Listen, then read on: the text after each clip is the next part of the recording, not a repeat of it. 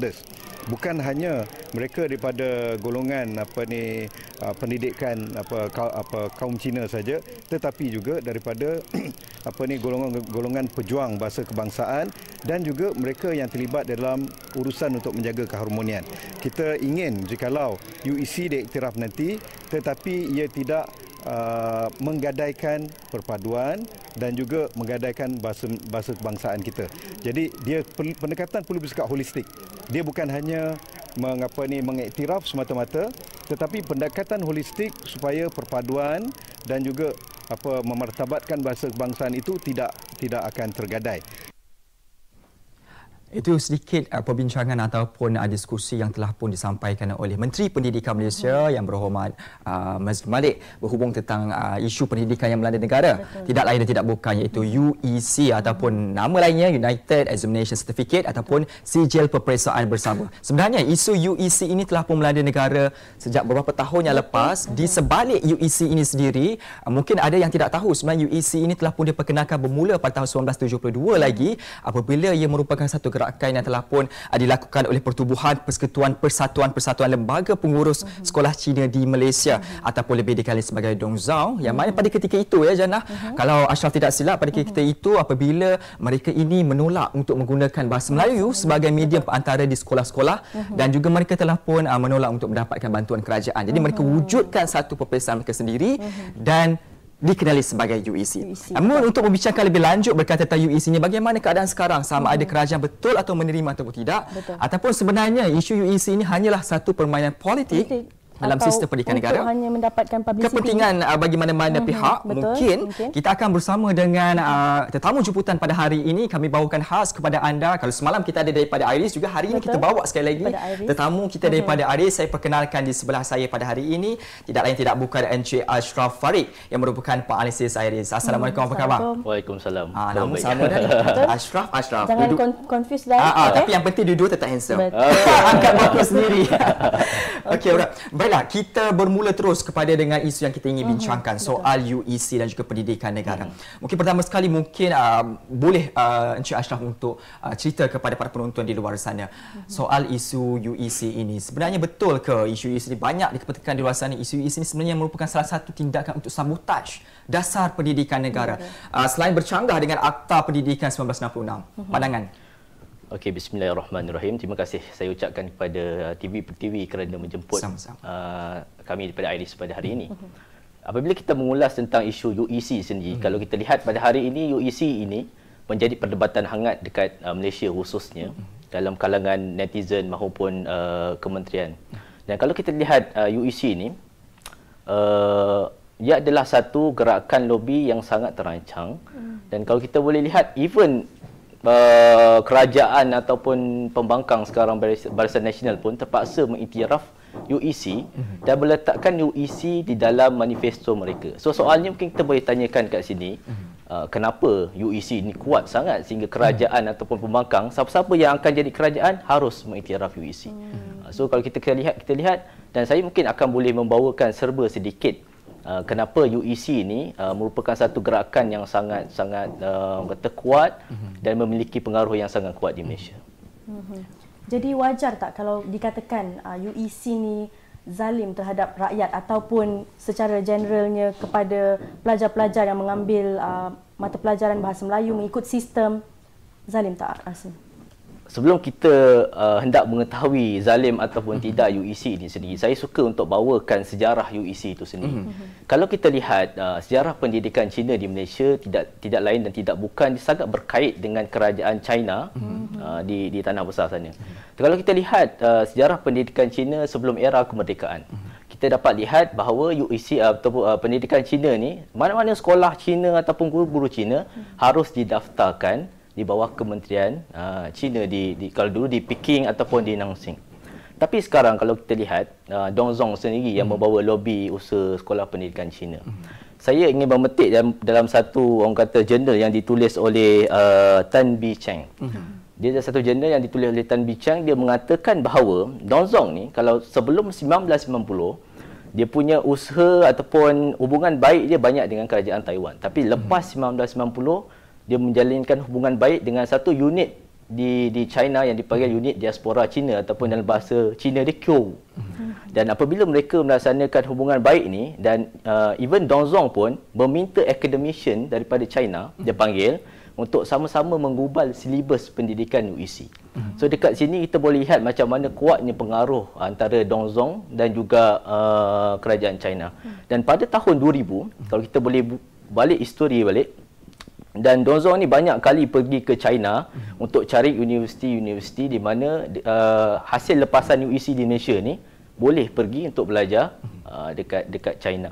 Dan hasilnya 2007 uh, China mengiktiraf UEC tanpa lepasan UEC ni harus mengambil peperiksaan hmm uh, orang kata uh, Mandarin mm-hmm. untuk masuk ke universiti di China. Dan kalau berbalik pada soalan tadi zalim mm-hmm. ataupun mm-hmm. tidak UEC itu sendiri, saya boleh lihat dan mengatakan bahawa UEC itu sendiri sebenarnya satu pendidikan luar mm-hmm. yang ingin di, diimplementasikan dekat Malaysia mm-hmm. dan dia adalah satu perkara yang sangat bahaya.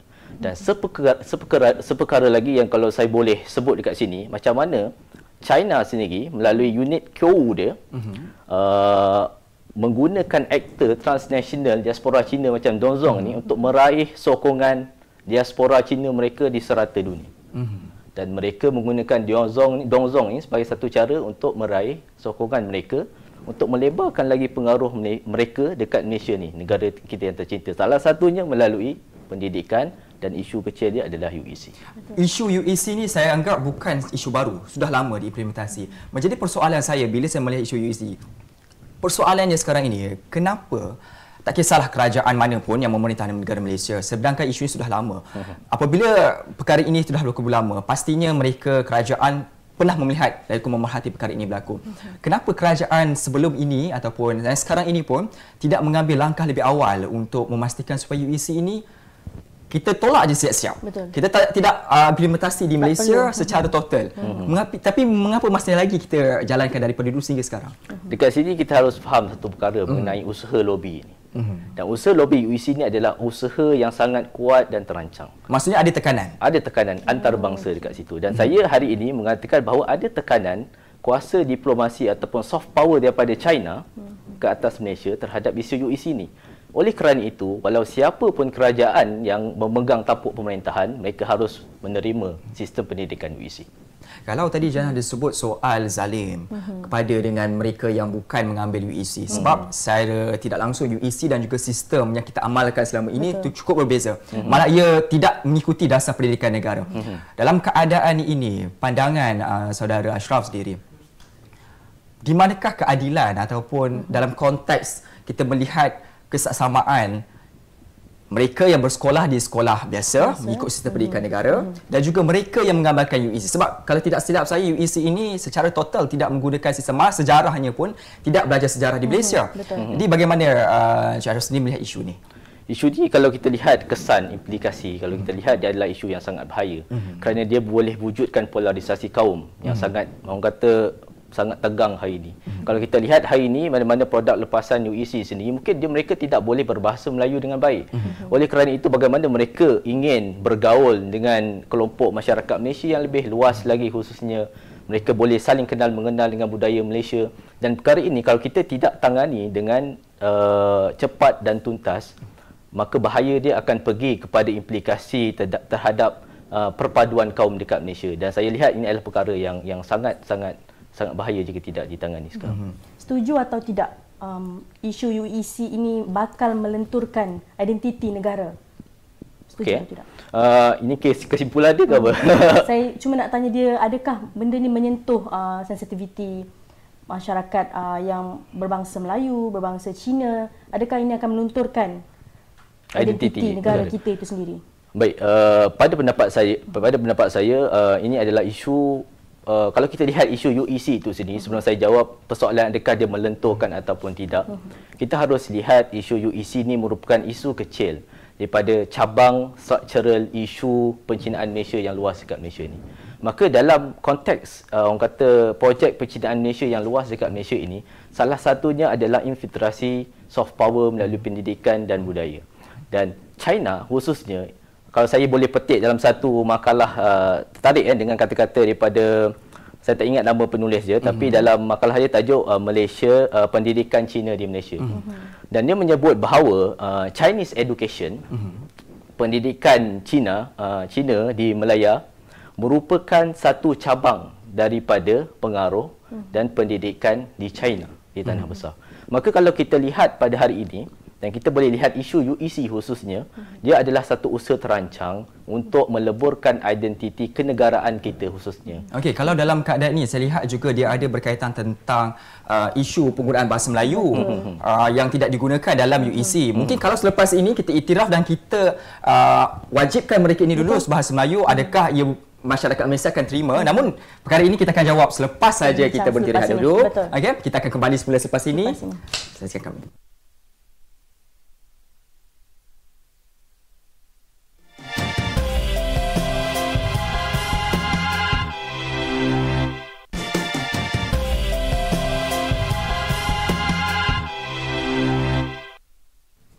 Anda kembali lagi bersama kami di Pagi Pertiwi. Hari ini kita masih lagi bersama dengan Encik Ashraf yang datang daripada Peninsula Sairis untuk kita berbincang dan juga berdiskusi berkaitan dengan isu UEC dan juga sistem pendidikan negara. Banyak telah pun kita bincangkan dalam segmen pertama tadi. Betul. Lepas ini kita akan banyak tanyakan lagi soal hmm. bagaimana pendirian menteri-kementerian kita, Betul. dasar kerajaan hmm. dan sebagainya. Namun sebelum itu saksikan dahulu bingkisan yang telah pun disediakan.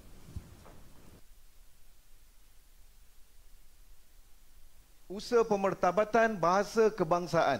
Bahasa Melayu sebagai bahasa kebangsaan itu tidak ada kompromi. Dan malah hari ini di parlimen saya telah nyatakan penstrukturan semula DBP dan pemerkasaan semula DBP dan agensi-agensi yang seumpamanya di bawah Kementerian Pendidikan seperti Institut Terjemahan Negara, Majlis Buku, Kota Buku yang mana kita akan buat penstrukturan semula demi untuk memertabatkan bahasa Melayu. Yang kedua, apa-apa pun keputusan yang dibuat berkaitan UEC tidak akan menggadaikan perpaduan rakyat dan keharmonian negara ini. Itu sebab tadi apa yang dikatakan oleh Menteri Pendidikan, Pendidikan. mengatakan bahawa bahasa Melayu tidak akan, tidak akan uh, dijadikan sebagai betul. isu ataupun mesti kena uh-huh. lulus uh-huh. dan juga UEC. Tapi menjadikan Ashraf sekarang ini rasa macam pelik sedikit pelik uh-huh. ya. Macam kita cakap seperti tadi, walaupun bahasa Melayu dijadikan sebagai uh, bahasa perantara ataupun bahasa yang uh, subjek yang perlu untuk lulus, uh-huh. tetapi adakah dengan semata-mata ataupun sekadar menjadikan UEC uh, bahasa Melayu ini sebagai subjek lulus dalam UEC sudah cukup menepati kriteria dalam dasar pendidikan negara? Betul. Uh, bila saya lihat isu ini sendiri, kita pun sebagai rakyat biasa kita akan lihat uh, betapa flip-flopnya mhm. kenyataan uh-huh. menteri itu sendiri. Dan kalau hanya sekadar lulus bahasa Melayu dalam UEC maka saya rasa itu kriteria yang sangat rendah mm-hmm. kerana siapa saja pun belajar boleh belajar bahasa Melayu untuk sekadar lulus dalam peperiksaan mm-hmm. tapi intipati penting dalam dasar pendidikan kebangsaan iaitu perpaduan kaum tidak akan sama sekali tercapai mm-hmm. kerana mereka sendiri kalau kita lihat orang yang belajar di sekolah elit persendirian Cina ni mereka duduk dalam komuniti mereka sendiri mm-hmm. dan mereka tidak bergaul dengan kelompok uh, masyarakat Malaysia yang lebih luas dan mereka ada rasa superior Mm. Ha, itu saya, saya saya ingin tekankan dekat sini. Mereka merasakan dan kalau kita boleh baca dalam buku Chinese Dilemma, salah satu uh, perkara yang berlaku uh, dalam masyarakat Cina dekat Malaysia, mereka mengatakan bahawa budaya Melayu ataupun bahasa Melayu itu adalah bahasa golongan rendah. Mm. Jadinya kalau dalam begini cara fikir mereka bagaimana kita hendak mewujudkan satu masyarakat yang sama dan bersatu padu. Mm. Maka saya rasa kalau sekadar lulus maka perpaduan itu tidak akan tercapai. Mm. Jadi adakah pelaksanaan UEC ni dilihat mm. menunjukkan bahawa kerajaan ni tidak mempunyai ketetapan pendirian Sebenarnya ya. isu pendidikan ni penting uh-huh. sebab kita nak lahirkan generasi Betul? Uh-huh. 10 20 tahun ke datang mereka inilah sebenarnya akan menjadi uh-huh. think tank kepada negara. Ya.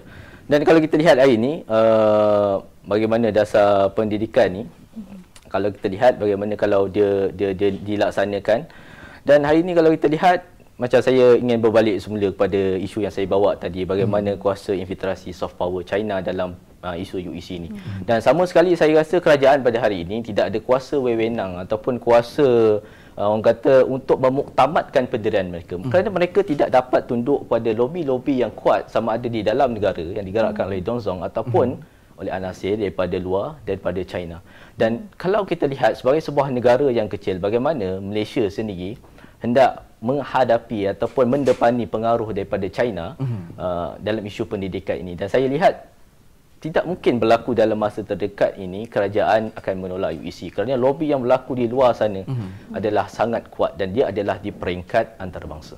Status quo sekarang ini berhubung tentang pengiktirafan UEC di Malaysia masih lagi belum ditentukan Betul. dan dalam perbincangan di peringkat jawatankuasa dan peringkat dasar untuk pendidikan uh, berkait rapat dengan mana-mana stakeholder yang terlibat. Mm-hmm. Namun uh, saya melihat baru-baru ini juga kenyataan daripada Tommy Thomas Program Negara yang mengiktiraf UEC sebagai mm-hmm. salah satu kriteria mm-hmm. kepada uh, untuk menduduki sijil kelayakan tindakan uh, profesional hmm, ataupun uh, CLP uh, Certificate Legal Practice kerajaan belum memutakmakan lagi pengiktirafan Betul. sama ada kita iktiraf hmm. ataupun tidak tetapi hmm. sudah ada Betul. dasar dalam kerajaan yang menerima UEC ini hmm. pandangan itulah yang saya boleh katakan pada hari ini yang kerajaan pada hari ini uh, berlaku percanggahan pendapat kalau kita lihat menteri pendidikan dia. Tadi kalau kita lihat dalam klip uh, tadi bagaimana dia hendak mengiktiraf bahasa Melayu dasar perpaduan. Tetapi apa yang dilakukan oleh timbalan pendik, uh, menteri pendidikan di AP pula adalah sebaliknya. Betul. so kalau kita lihat sebenarnya pendidikan di Malaysia ini serve kepada interest siapa mm serve kepada kehendak siapa dan perkara itu persoalan itu harus difikirkan oleh rakyat Malaysia mm ini menjadikan kita lagi sangsi dan Betul. kenyataan tadi juga seolah-olah seperti memberi gambaran bahawasanya hmm. kerajaan memang akan mengiktiraf UEC. Hmm. Ya, mungkin barangkali kita boleh lihatlah macam mana. Adakah uh, ada ataupun dia sekadar satu gula-gula politik. Satu gula-gula okay. politik. Ya. Betul mungkin. Uh, maksud ada kepentingan jugalah di sini mana-mana dia. Cuma dalam konteks ini macam tadi sebut ada berkaitan tentang uh, soft power hmm. ataupun uh, pengaruh daripada China. Hmm. Uh, dan juga bercakap mana-mana kerajaan terpaksa tunduk. Hmm. Dalam konteks ini untuk kita menjaga hati menjaga sistem pendidikan negara, hmm. menjaga orang Melayu khususnya dalam negara Malaysia. Dan dalam masa sama kita tidak mahu mempunyai masalah dengan hubungan diplomasi dengan China. Hmm. Pandangan Encik Ashraf sendiri untuk melihat dua keadaan ini untuk dapatkan win-win situation. Betul. Okey, memang tidak dinafikan kita pada hari ini berada dalam satu tekanan yang luar uh, yang, yang yang besar. Hmm. Macam mana kita sebagai sebuah negara yang yang kecil dan mungkin orang kata struktur masyarakat dia sendiri pun berpecah belah hmm. dan tidak bersatu padu dan dekat sini kalau kita lihat bagaimana hendak mendepani uh, satu orang kata tekanan yang besar di luar pertama sekali rakyat Malaysia harus bersatu padu. Tetapi kalau kita lihat hari ini identiti negara sendiri sudah kabur. Hmm. so masing-masing memperjuangkan uh, orang kata kalau even uh, orang Cina sendiri memperjuangkan hak mereka mm-hmm. kalau hak itu tidak ada masalah tapi mereka hendak sekolah mereka sistem pendidikan mereka seolah-olah menubuhkan negara di dalam negara. So ini kenyataan perkara yang sangat bahaya.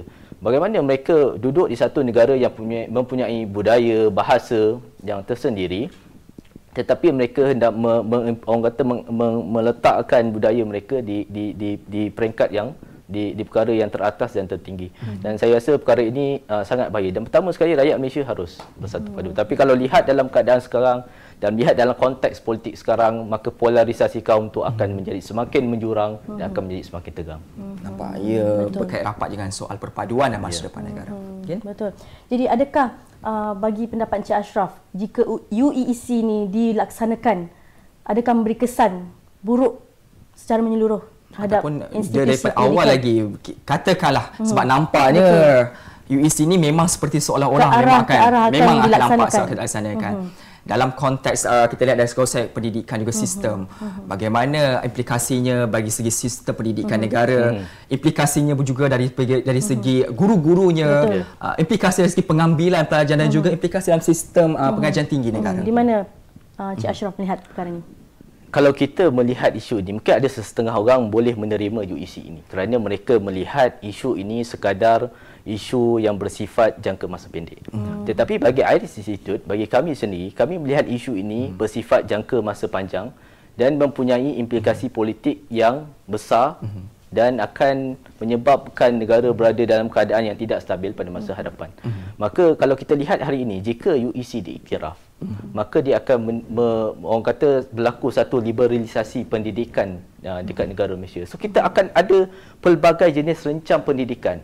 So orang kata kalau kita ada banyak kilang, so macam mana kita nak producekan satu hasil yang sama. So kilang ni produce manusia yang macam ni, ni produce manusia macam ni, sekolah ni lain, sekolah ni lain. So macam mana kita nak produce satu manusia yang mempunyai satu corak pemikiran, mm-hmm. jiwa, budaya yang sama. So kalau kita lihat dalam hari ini perkara itu tidak memungkinkan untuk hal ini berlaku. Adakah perkara ni ada di sebalik sebenarnya pelaksanaan UEC ni di di disuarakan oleh pemimpin-pemimpin uh, Pakatan Harapan ni adakah mereka mempunyai uh, motif lain selain daripada pelaksanaan ni mungkin mereka ingin me- memperbanyakkan lagi sekolah Cina Mungkin saya sendiri tak boleh nak baca motif mereka lah masa nak baca niat di hati mereka. Hmm. Tapi kalau kita melihat trend ataupun hmm. kita melihat isu, maka perkara ini ada benarnya juga. Masa kita kita harus lihat bagaimana dengan jumlah peratusan yang kecil.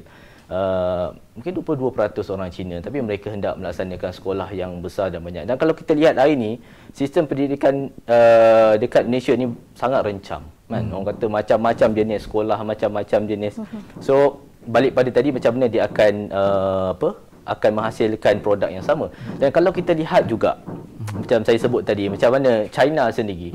So bayangkan kita boleh bayangkan orang yang keluar daripada sistem lepasan sekolah Malaysia uh, produk UEC ini dahlah mereka tidak bergaul mm-hmm. dengan komuniti Malaysia Betul. kemudian mereka pergi melanjutkan pelajaran di China Betul. Mm-hmm. kan so dia sebenarnya adalah satu laluan kalau kita baca daripada buku uh, Kyo tu sendiri mm-hmm. macam mana China ingin merekrut uh, diaspora Cina mm-hmm. di seluruh dunia ini adalah salah satu cara yang paling orang kata paling efisien mm-hmm. untuk menarik hati uh, orang Cina diaspora mereka dan mereka juga memberi klasifikasi kalau istilah dia Huaren. Mm-hmm. Huaren ni rakyat Cina yang berada di luar negara. Mm-hmm. so kira diaspora Cina. Betul. Dan keterikatan mereka produk-produk UEC ni akhirnya mm-hmm. akan pergi kepada negara mereka Malaysia ataupun China. Itu persoalan yang kita harus tanyakan. Banyak kerisauan uh, yang berlaku dalam isu UEZ ini. Baik, banyak telah pun kita bincangkan bersama dengan Cik Ashraf pada pagi ini. Terima kasih banyak-banyak kerana bersama kami di Pagi Pagi TV.